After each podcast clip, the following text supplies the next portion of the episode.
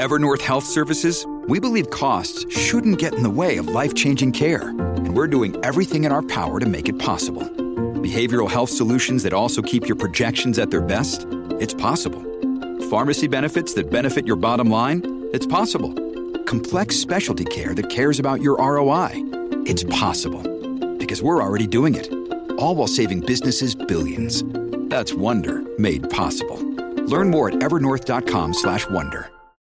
When you need mealtime inspiration, it's worth shopping Kroger, where you'll find over thirty thousand mouthwatering choices that excite your inner foodie. And no matter what tasty choice you make, you'll enjoy our everyday low prices, plus extra ways to save, like digital coupons worth over six hundred dollars each week. You can also save up to one dollar off per gallon at the pump with fuel points. More savings and more inspiring flavors make shopping Kroger worth it every time. Kroger, fresh for everyone. Fuel restrictions apply.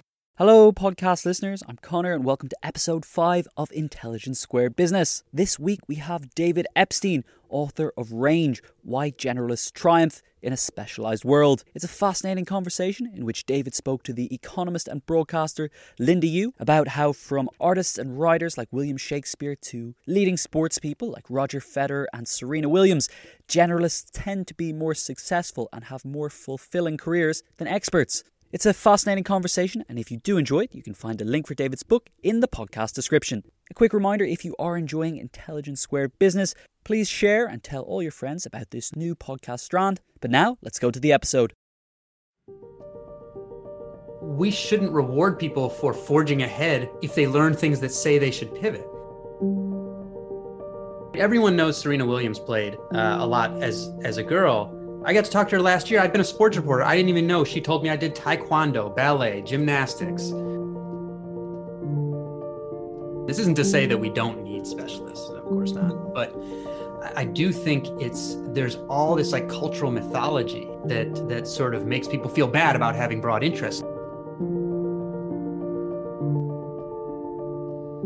Hello, I'm Linda Yu, an economist and broadcaster. Welcome to this episode of the Intelligence Squared Business Podcast. I'm joined by David Epstein to discuss his new book, Range: Why Generalists Triumph in a Specialized World.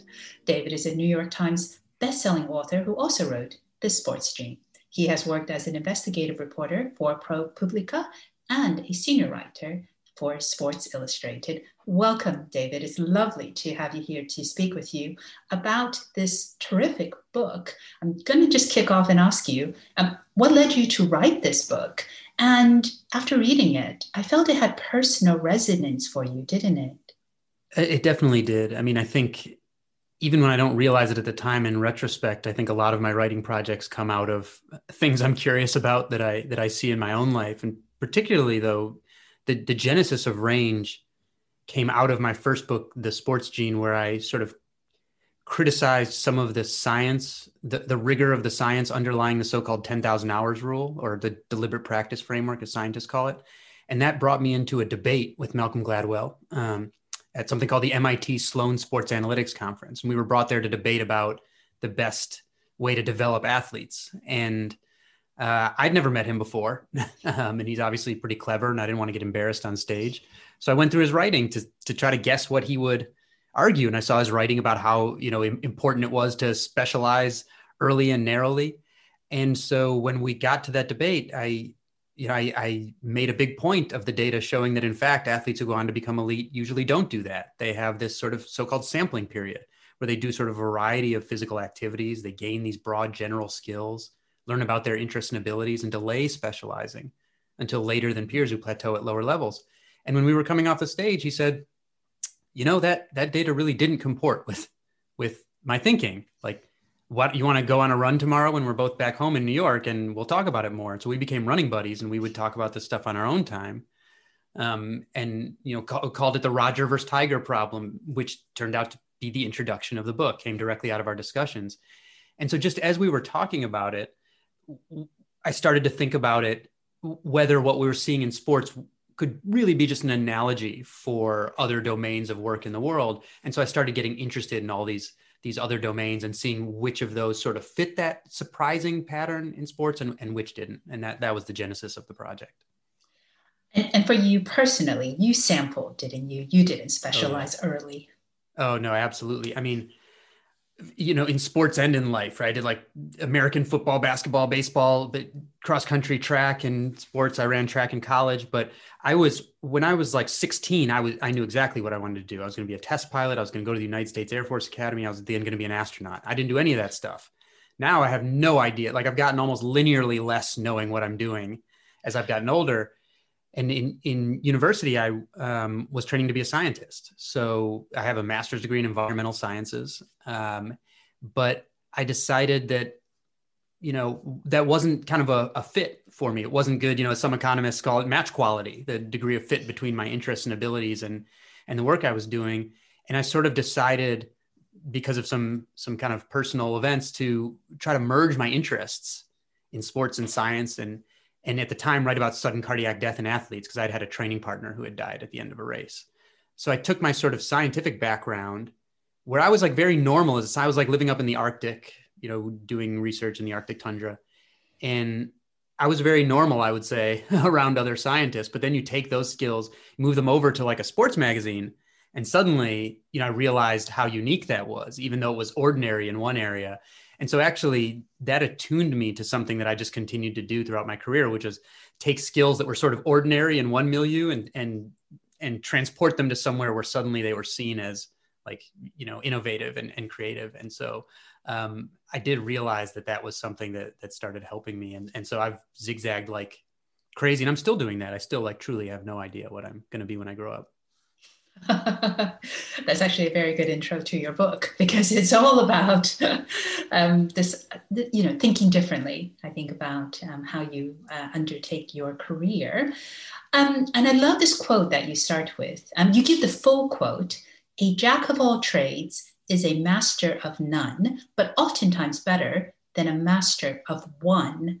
So tell us about this quote and the premise of your book a bit more. Yeah, well, that that quote, so usually we only hear jack of all trades, master of none. And I thought it's kind of culturally telling that we lop off the end of the quote, which is oftentimes better than master of one. This isn't to say that we don't need specialists, of course not. Mm-hmm. But I do think it's, there's all this like cultural mythology that that sort of makes people feel bad about having broad interests. And in fact, the first use of jack of all trades as an insult, Um, the first written use at least, so the first one we have record of, was Johannes Factotum in, in New Latin. And it was written by um, a playwright who was insulting another young playwright who didn't have formal higher education, uh, who was really a poet, who was trying to write plays and trying to act and help run a theater company and copy scripts. And so he said, this, you know, this loser is trying to do it all. And, and that loser was William Shakespeare. So he was the, he was the butt of the first jack of all trades insult. Um, but I think that's sort of common, because if you look through sort of, especially, you know, science and technology, innovation history, but also literature and the arts, these, these people who are coming with an unusual background that often change a field are at first denigrated by the people who are sort of Um, you know, the the sort of status quo standard bearers in, in the field. And so that that quote kind of came to be representative uh, to me of that, but but we forget the past half of it, just like we only focus on stories of precocity, right? So w- in the book, when I open up with Roger Federer and Tiger Woods, where Roger Federer did all these sports as a kid and delayed specializing, and Tiger obviously specialized early, those are both examples of success. I didn't dispute that at all, obviously. But everyone knows the Tiger Woods story. And even though Federer is just as famous as an adult, nobody knows his story, even though it's the norm, according to the science, not the exception, right? Everyone knows Serena Williams played uh, a lot as, as a girl. I got to talk to her last year. I'd been a sports reporter. I didn't even know. She told me I did taekwondo, ballet, gymnastics, track and field, uh, learned how to throw a football for my overhand serve. I worked at a sports magazine. I'd never even heard that. Or, you know, we think of the Mark Zuckerberg as like this, the young prodigy, right? He said young people are just smarter when he was twenty-two. He doesn't say that anymore. But last year, M I T and the U S Census Bureau released research showing that the average age, in the U S at least, of a founder of a fast-growing tech startup on the day of founding is forty-five point four. But it's just like all these other stories where we focus on these exceptions because they're dramatic and they're these tidy narratives, and we ignore what the research says is actually Uh, the norm. Even though there's a huge amount of variability, I think it's important to know what's typical when we're all focused on these exceptions. I found that um, aspect of your book absolutely fascinating, because you're right. We think of the norm as actually um, the Tiger Woods, the kind of young, you know, startup. And I've certainly seen equivalent studies in other countries where, you know, your um, entrepreneurs on average of fast-growing startups are actually in their forties, people who've had experience, and therefore they've decided to strike out on their own. And, um, and yet that's not our perception um, at all. So I found all of this to be Um, a good reason, by the way, David, to write a book. So let's talk more about it and, um, and change perceptions. Um, so I want to ask you about the cult of the Head Start and the story of the Polgar sisters and chess. Of course, coincidentally, the Queen's Gambit on Netflix um, is garnering a huge amount of attention right now. Yeah, it's uh, and it's a really good show. I watched it, you know, I think deservedly so. I think like the cinematography is beautiful. The acting is wonderful, but it's interesting because I just, I just the other day did a Q and A where I was the the question asker with a guy named John Urschel, who used to play in the N F L, um, again, you know, American football, and at the same time started his math PhD at M I T at the same time while he was in the N F L. And now, now he's he's a mathematician finishing his. He reti- decided to retire from the N F L after he had a you know a, a pretty severe concussion, um, and he's finishing his PhD in math at M I T. And he's also he he's become a good chess player, and his best friend is one of the best chess players in the United States.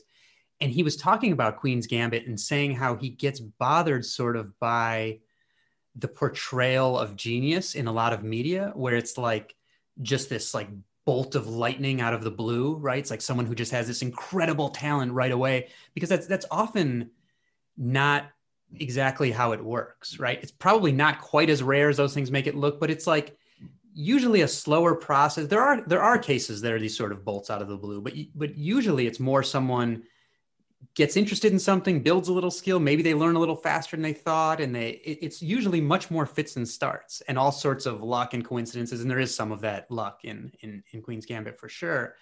Um, but I think it it is just like one more pebble on this huge pile that suggests either you got it early or you don't got it at all.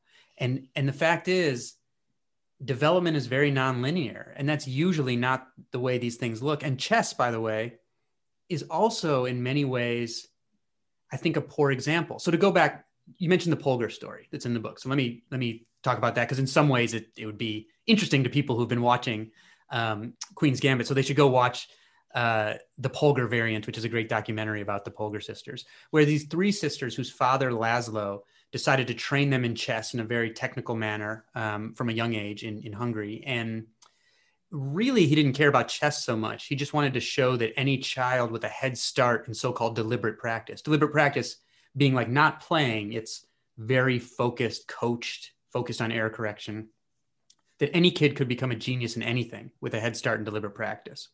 And in fact, two of his daughters went on to become grandmaster uh, players. And one of them went on to become the highest ranked uh, woman in the world, Judit Polgar. And so this this showed up like the Tiger Woods story in a whole bunch of best-selling books saying like, this is the key. You just need this, this early start. And the fact is in chess, it, it actually is um, really beneficial to get an early start, because chess is based on repetitive patterns that you have to start recognizing almost like unconsciously. And if you haven't started studying those by age twelve, the chance of a competitive player go reaching international master status, which is one down from grandmaster, drops from about one in four to about one in fifty-five. You have to start doing that. But that's also why it's so relatively so easy to automate, right? Because it's based on these recurring patterns that computers are much better at. And so it's actually a really bad model in many ways of most of the things like that we want to learn in the rest of the world, or the Tiger Woods, like golf being the most famous example. Golf is almost a uniquely bad model of almost everything else that humans want to learn. So there's nothing wrong with those stories until we extrapolate them, which is mainly what we do with them, right? So golf and, and chess, these are These are very far on the spectrum of what the psychologist Robin Hogarth called kind learning environments, where kind learning environments are those that have repetitive rules that never change, patterns that repeat, goals and next steps are clear, feedback is quick and accurate, work next year will look like work last year. On the other end of the spectrum are what he called wicked learning environments, where next steps and goals may not be handed to you, rules may not be clear, they may change, Feedback may be delayed or inaccurate. Patterns don't just repeat. Work next year won't look like work last year. So like, which one of these sounds like the world that most of us who aren't like pro golfers or chess players are living in, right? Some of both, some of both, but increasingly more of the, of the wicked. And so it's not that I have a problem with the Polgar story. And they are, by the way, I should just say they, in, in what little interaction I've had with the Polgar sisters, they seem like lovely, well-adjusted people. I don't think this is a story of like, you know, kids being turned into monsters by an overbearing father. But the problem is when we extrapolate those lessons to these other domains where the lessons don't apply well. Yeah, absolutely. Um, fascinating. Um, I recommend everybody uh, get David's book and watch The Queen's Gambit too, as well as totally. the, uh, the book documentary. um, I want you to delve into each of the different parts um, of this. So you include so many fascinating um, studies. So one of the ones that you include is, compared to other scientists, Nobel laureates, so these are the people at the top of their profession, uh, normally in science and uh, medicine and even economics, are about are at least, and this is uh, um, quite extraordinary, um, twenty-two times more likely uh, to be an amateur dancer, magician, or performer. So say more about how having range helps these high performers break old patterns, um, which then helps them succeed versus people who are uh, more specialized. Oh, and, and, and try to um, add in that Steve Jobs story as well, because I think that was also brilliant. Okay. Yeah. So as magicians, writers, musicians, all these other sorts of performers that, that Nobel laureate scientists were much more likely to have these sorts of hobbies compared to typical scientists. And not only that, but in other studies of, of engineers who made creative contributions, Um, compared to sort of engineers of similar technical skill, they tended to have aesthetic hobbies outside of work. And again, in the work of a professor named Abby Griffin, who studies so-called serial innovators, these are people who make like repeated creative contributions to their organizations. She found they they have tend to have more hobbies than their peers. They read more and more widely. They have a, a need to learn outside their discipline. They have lots of people in their network who are outside of their own discipline. All these sorts of things that are just, you know, they just have like wider, longer antennas for the world. And, and it seems like in the creative creativity research, a lot of researchers use different terms for what this is. Some called like network of enterprise. They have sort of a lot of things that they're interested in. Um, but it seems to help avoid so-called cognitive entrenchment, where you sort of get stuck. And, and again, there are different words for this, like functional fixedness means people who, you know, they're only able to use a certain type of tool the same way over and over, and they forget it can be used in different ways. Or the Einstellung effect. Once you've been accustomed to a certain type of solution for a problem, you get stuck in it, even when it doesn't work for new problems anymore. And so these are all forms of this cognitive entrenchment where with experience, you become, you know, with, with sort of specialized experience, you, you become much more efficient in certain things. But there's also a trade-off. You can think of it almost like an internet browser, right? It's like if you go to the same sites all the time, you'll get cookies and you can go to those sites even faster, but you're sacrificing some sort of flexibility for, for searching more broadly. And so in all this creativity research, it just showed up over and over and over that the people who made contributions tended to have like multiple streams of interest, often that didn't have anything to do with one another. Like they would have, a, or they didn't seemingly didn't have one to do with one another. They would say that it would give them insights into, into some of their work. Um, and so I think it suggested that if we want to avoid sort of getting stuck in the same thought patterns, you want to have ideas coming from places that aren't just in your, your direct line of sight every day. Otherwise, you increasingly know the same things that the people in your, you know, that are around you know, basically. Mm, and that's where the Steve Jobs story comes in, isn't it? Oh, right. The Steve Jobs story, right. So he, he famously said, I mean, he Steve Jobs was sort of a, uh, obviously Apple has very important specialist, but he was kind of a, a master generalist um, in, in many ways. And he famously said that he, he audited a calligraphy class because uh, he was interested in aesthetics. And this gave him the idea to have different typefaces, right? And that led to all computers having all these different typefaces and a whole bunch of aesthetics that grew out of that. So it was just this auditing this class in calligraphy uh, that gave him an idea that really changed the aesthetics of, of personal computing. And he had, he had a bunch of things like that where he would like pick up some, uh, like, like he would, he would go and, and browse stores, you know, for kitchen supplies or something and see like, you know, I like, I like the way this like blender fits in this spot or whatever, maybe we can do. So he, he was, he sort of saw the world in the way I think like Saul Bellow saw when he like walked among people. He was like shopping for parts of people to put in his characters and books. And Steve Jobs was like shopping for little aesthetic things when he went around the world. And so I think it was just like, I, I think that was a common theme of what a lot of these, like these Nobel laureates would do, is they really were just curious about the world. Like they were always, even in their personal time, they were like shopping for new ideas. And sometimes those would end up influencing their, their main work. You illustrate um, the importance of range, uh, the title of your book, um, using Team G B success at the twenty twelve Olympics. So tell us that story. Yeah, so this is, I, I particularly use this because I, I was sort of responding to a, a British writer who I like, by the way, um, who who said that, uh, you know, blamed some of the problems of British governance on, on moving like different ministers into different positions, and said like, this makes no more sense than moving Tiger Woods to play hockey or something like that. And, you know, I think the extreme end of that argument would be, well, you should just have like a king and they should just like stay there all the time, right? Because then they'll get the most experience, but never mind that. So, but it, I thought it was interesting that, that Team G B, um, as he made that sports analogy, I had some insight into some of what was going on to try to, I mean, Britain, quite frankly, had had a, been gone from being a world sporting powerhouse to being very mediocre for, for decades, and then has bounced back in, in a big way. And a lot of that had to do with these programs that were set up to actually find late bloomers. So as one of the architects of this, this program, a woman named Chelsea Warr told me, she said, well, we know we have these fast risers, right? Like the kids who develop physically early or whatever it is, and people pay tons of attention to them, but they're like the easiest people to spot, and they're the minority. It's the slow bakers, these people that we don't pay attention to, who could keep coming around and being like the most important members of our programs, and we don't pay any attention to them. So part of the plan was to reform the pipelines so that these people who developed more slowly wouldn't get kicked out prematurely. And you could, you could they could keep themselves in, even if they weren't the best early on. And a lot of those people go on to become the world champions and Olympians. In some cases, um, the U K set up even these, these so-called talent transfer uh, programs where you could take someone from one sport and just say, you know, you're not really going to make it in this one. You want to try some others. And occasionally things like that would produce Olympians or, or gold medalists, like Helen Glover, Uh, you know, who, who for a while was probably the, a, a rower who was probably the most dominant athlete in the world. She got spotted in a talent search in Britain. She won, I think the first, her and her, her teammate won the first gold medal for the home team at the twenty twelve Olympics.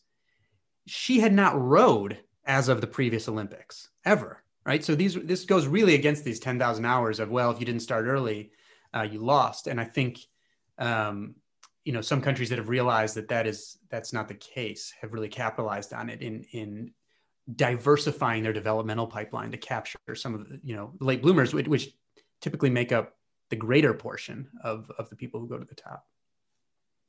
And you write about a variety of paths to excellence, which all involve the sampling period, what you just described. You sort of sampled sports and various things. Ryan Reynolds here from Mint Mobile. With the price of just about everything going up during inflation, we thought we'd bring our prices down. So to help us, we brought in a reverse auctioneer, which is apparently a thing. Mint Mobile Unlimited Premium Wireless. How to get thirty, thirty, to get thirty, how to get twenty, twenty, twenty, how to get twenty, twenty, how to get fifteen, fifteen, fifteen, fifteen, just fifteen bucks a month? Sold! Give it a try at mintmobile.com slash switch. forty-five dollars up front for three months plus taxes and fees. Promo rate for new customers for limited time. Unlimited more than forty gigabytes per month. Slows full terms at mint mobile dot com. With supply chains becoming more complex, you need to stay on top of the latest logistics developments. So if you work with logistics, you need the Beyond the Box podcast from Maersk. It's the easy way to keep up to date with everything from digital disruption in logistics to the need for supply chain resilience in today's market. Find out more and keep ahead of the game with the Beyond the Box podcast on logistics insights at maersk.com slash insights. So I must get you to tell us the story of Duke Ellington. Um, That was just a great example of a different paths. Yeah, definitely I mean, not so starting early. so. Duke, of course, this came out of my personal interest, just because I think he's a you know jazz musician, um, a uh, through his art, an important social critic at the time, um, and he he creatively reinvented, like, his most famous work, if you Google it, is stuff from the thirties, this big band music, which honestly sounds a little bit like cheesy to my ear, to the modern ear. But then if you look at his stuff in the sixties that people are less familiar with, it is, you would never know is the same musician. And it is amazing. Like, go to YouTube, listen to Fleurette Africaine um, with Duke Ellington. It's totally different music, and it's, it's very modern and, and, and incredible. Um, But he actually had an offer of music lessons when he was a kid from this. I, I love the name of his, the teacher. He was offered Marietta Clinkscales. Um, and he decided not to do it because he wasn't interested at the time. He was focused on baseball and painting and drawing. He actually was offered a, an art scholarship to college, but turned it down. And it was only, you know, it was about seven years after that, when he was a teenager, where he heard ragtime and said, you know, now that, that I'm interested in. And then he went to the piano himself and started trying, started trying to copy and work things out. And a theme for him became that he was, he wanted to go and immerse himself and sort of try and experiment, and learning by sort of being told, do this over and over and over, um, was not the thing for him. And I think, I think that is sort of, in fact, I mean, he became at one time the preeminent creative composer in the United States. And he was still using some of his own made up notation because he had never formally learned like real musical notation, and people had to sort of like transcribe it for him. And that, that sort of is in line with a lot of research that suggests, look, if you're just looking to try to play classical music, then this huge amount of repetition, absolutely. But if you're looking to create and compose, then sometimes this, this process that is much slower at the beginning, where you sort of dive in and fail and are immersed, and And it, it should be more like the way we learn language, right? Like, you don't get taught grammar first. You you you jump in and you try and you fail. And later, if ever, you learn the grammar, right? I, I mean, I'm a writer. I I don't know. I know very little about grammar. It's kind of, well, I'm not embarrassed by it anymore because now, but like, you know, my in-laws sometimes still make fun of me because I don't know like formal rules of grammar. And I'm like, but it's okay. I mean, I'm living as a professional writer. So obviously it's not holding me back, in the same way that many of the great jazz musicians either learned to read music late or never learned to read music late. And so when they had to learn early on, it was this much initially slower, but more immersive, creative, experimental process that, that grew very organically into their creativity. I love that uh, joke that you mentioned in the book. When a jazz mu- musician is asked, um, can you read music? The answer is not enough to affect my playing. Yeah, not enough to hurt my playing. yeah, that's right. Yeah, yeah. Um, David, it's absolutely fascinating. I want to kind of get into now some of the um, the concepts um, that all these stories illustrate. So um, I'm going to rattle through a couple of them and um, get you to elaborate. So, reasoning by broad analogy. So we've touched on that already. That's sort of one of the takeaways. Another takeaway is, and this, this is very interesting, um, why you have to set aside expertise sometimes, because um, there's a problem of deep and specialized expertise. So just kind of talk us through that. Yeah, so I think one of the um, the problems with expertise sometimes, and again, I, I I don't mean to suggest that we we don't need it, but is the overuse of solutions that may have worked in certain situations, or that people have gotten used to, even if they don't work anymore. So to give one sort of stunning example, like there um, some interesting work by an economist recently in two two Harvard-led studies that found that in, in the U S, again, this is specific to the U S, if you're checked into academic hospitals, so hospitals associated with with universities, with certain cardiac conditions, like a heart attack. Mm. On the dates of a national cardiology convention, when the most esteemed specialists are away, you are less likely to die. And the conclusion the researchers made is that there's a lower rate of these very intensive procedures that specialists are very used to doing over and over, even though the evidence has shown either that they don't work in certain situations, you know, they're, they're dangerous, or they're ineffective, or both. And yet it, they keep doing it anyway. And initially this was thought maybe to be these sorts of phenomena to be coupled to compensation, right? But then some institutions tried to decouple the number of times you do a procedure from compensation, and it still stayed. So it's a deeper bias. And if you go look in specialist journals, you'll see even when overwhelming evidence contradicts some practice, they'll say, but I've seen it work, right? Which of course, the reason we have science is because you can't just tell it worked from having seen something work. And so you can get this effect where people do things like without thinking about it really, or in a situation that's changed, or even in spite of evidence. And, and one of the examples I use later in the book um, come from a psychologist named Carl Weick, who studied uh, organizations that that have to perform under high pressure and high reliability. And so they, they train really a lot, you know, over and over and over and over to create so-called muscle memory. And then the problem sort of becomes when a situation changes and they do those same things anyway. So something like eighty percent of commercial air traffic uh, accidents happen because a flight crew sticks to like the familiar procedure, even when to an outsider, it's clear that the situation has changed. Or as like one of his famous examples was in wilderness uh, wilderness firefighters, where you know they'll either hike in or parachute into a fire, fire and try to dig a trench around it. And they're very elite, you know, highly trained professionals, and they do a really good job, except occasionally something unexpected happens, like a fire jumps from one hill slope to another and starts chasing them uphill. And what he what he found unusual in those cases is that when there would be a tragedy and there'd be loss of life and, and bodies would be recovered, they would often still have like two hundred pounds of equipment on them, only fifty feet away from where they could have run to safety. And what he learned was that they would not, they were unwilling to drop their tools. So he used this phrase, drop their tools, um, which meant to dispense with your familiar procedures when the situation has changed. But they were so highly trained never to get rid of your tools. Your tools are part of your identity as a wilderness firefighter. They save your life. That even when they were being commanded to do so, drop your tools and run, they would not do so, and they would die holding their tools. And eventually this finding actually led to diversification of training in some of these areas where people are have more improvisation built into their training. But he saw this issue of dropping your tools as sort of an allegory for a variety of industries where people continue doing something they're used to, even when the problem in front of them has changed. Wow. Um, I want to uh, focus on one more aspect, um, which is grit. Mm-hmm. So you write that grit has two parts, a work ethic and resilience, and a second part, which is knowing exactly what one wants. So tell us the BEAST story and, um, and why, um, how that story and grit predicts success better than comprehensive scores and all the kinds of things that we're used to looking at.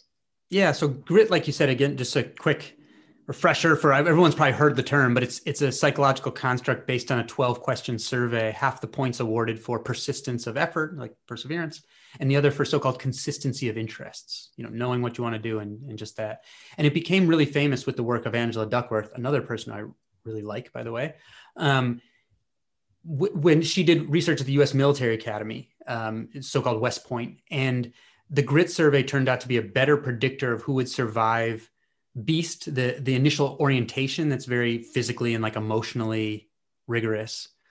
Um, it was a better predictor than were traditional things like tests of athleticism and, and standardized tests and, you know, other traditional valuations. And so I think that was a surprise and something that was very interesting. Um, it also turned out to have some predictive value for who would graduate, as did those traditional measures.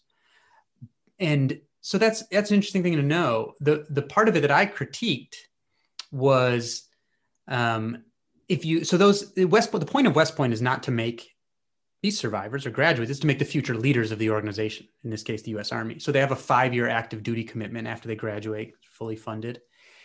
And since about the mid nineteen nineties, after those five years, almost half of them quit, like on the day that they were allowed. So suddenly these very gritty people are dropping like fly. And this and this This phenomenon started really in the mid nineties. So some high-ranking officers said, oh, we have a millennial grit problem, you know, like, I don't know, too much avocado toast, not enough mortgages or something. I don't know what the exact idea was, but they thought they had developed a grit problem overnight.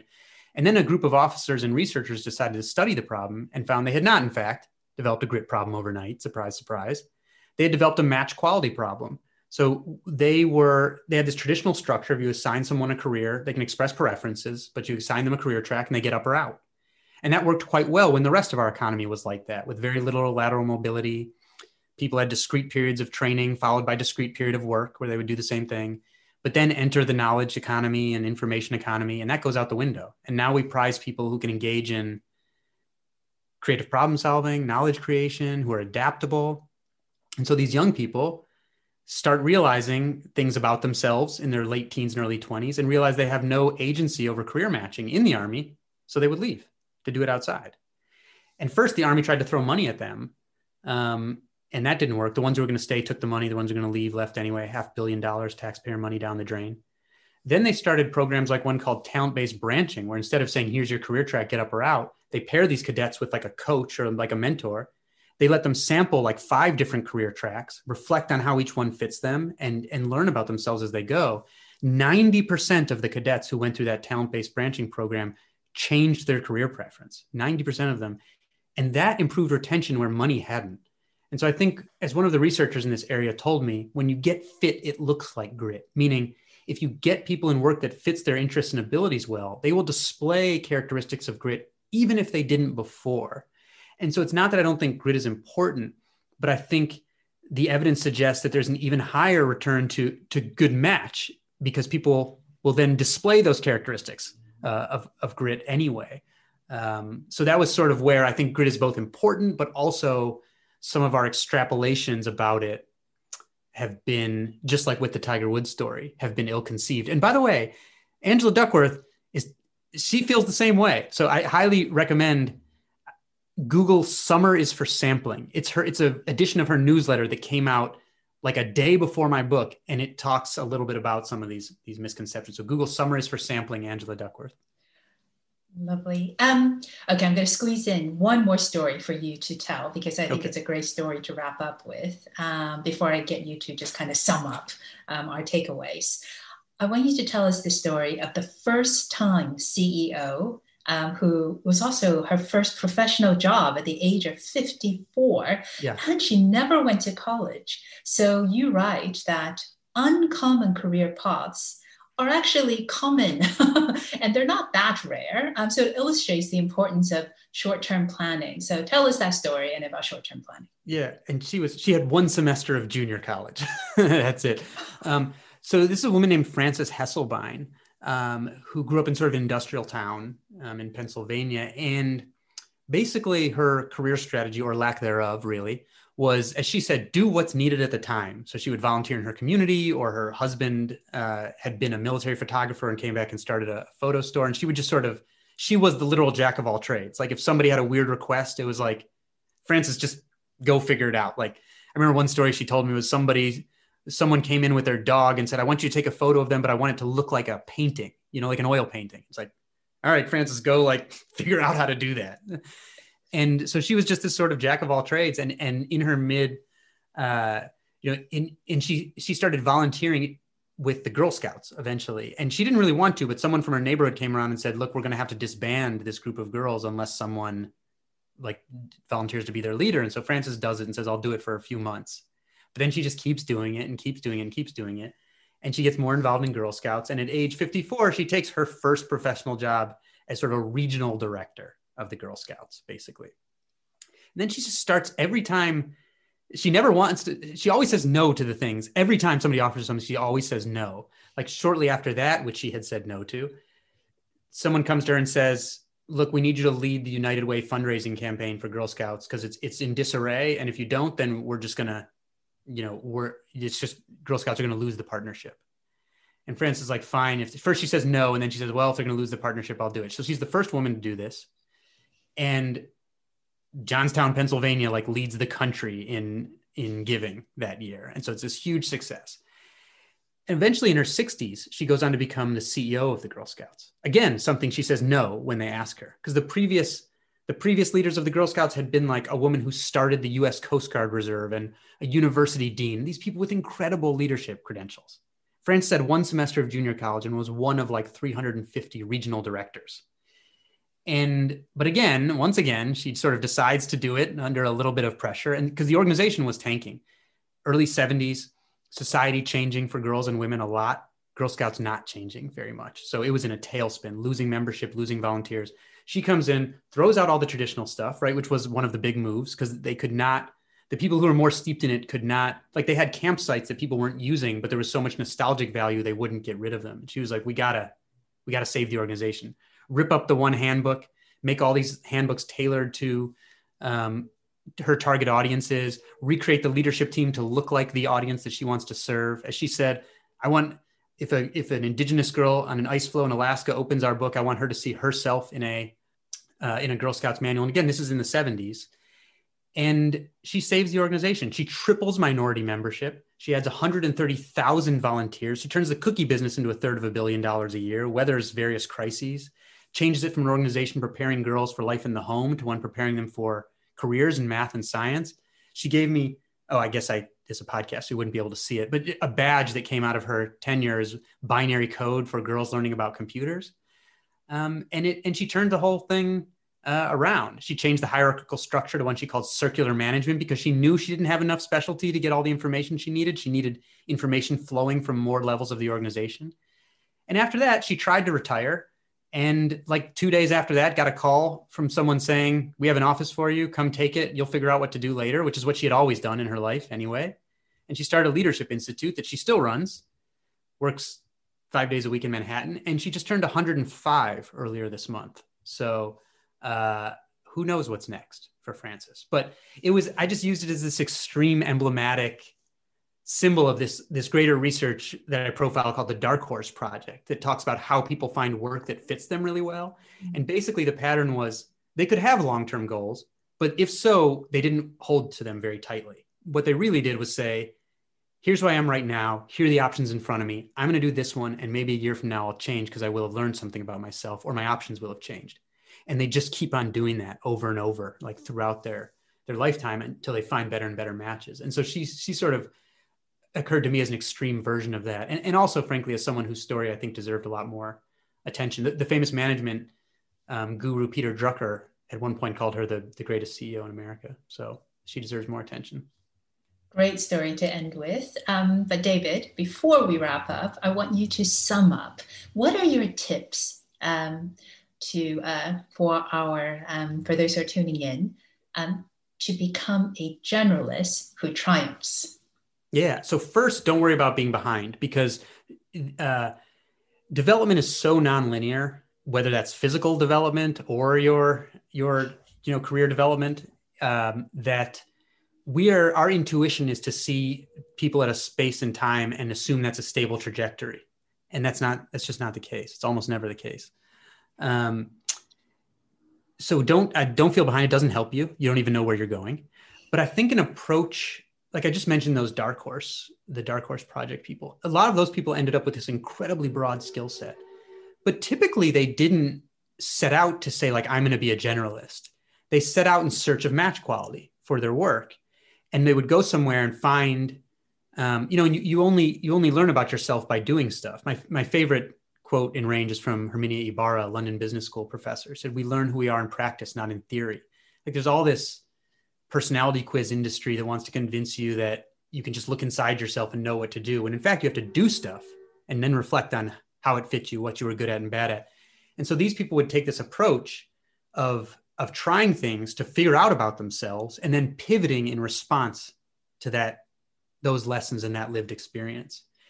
And by doing that, they would end up with this. By being curious about themselves and their options, they would end up with these broad skills. And so I would say you don't even have to set out to be a generalist. Be curious, diversify your sources of information, be open-minded, and, and try to get the maximum amount of learning from each of your experiences about yourself. What surprised you? What interested you that you didn't expect? What were you good or bad at that you didn't expect? That was another surprise in the, in the Army's talent-based branching research. The cadets were often surprised by things that they weren't as good at as they thought they would be, um, or interested in things they didn't think they would be interested in. And so make sure you, you make the most of those lessons and then don't ignore them, like pivot in response to them. You know, it's, it's, I think we, everyone wants like a linear looking LinkedIn, you know, but we shouldn't reward people for forging ahead if they learn things that say they should pivot. And in fact, LinkedIn's own research on a half million members showed that the best predictor of who would go on to become an executive was the number of different job functions someone had worked at. And yet you could argue that their product might augur against people feeling like they should do that.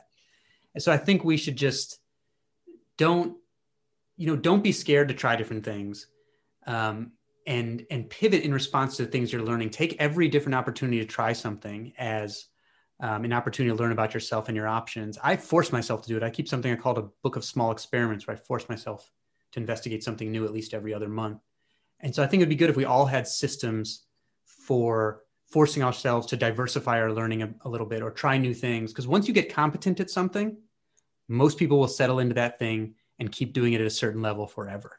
If you want to continually get better, you have to do different things. You can't lift the same weights the same number of times every day and expect to get better. You might not get worse, but you won't get better. So find methods to diversify, don't feel behind, and pivot in response to the, pay attention to the lessons you're learning, reflect on them, and pivot in response to them. Great summary. Thank you so much. Um, David Epstein, I encourage everyone to pick up his book, Range: Why Generalists Triumph in a Specialized World.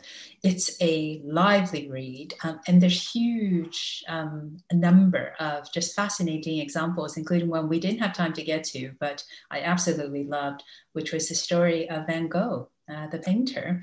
And I think once you read the book, it'll inspire you to start thinking differently um, about your path forward, or paths forward. So thanks very much again to David Epstein, and thank you all for tuning in. For more business podcasts, go to intelligence squared dot com. I'm Linda Yu.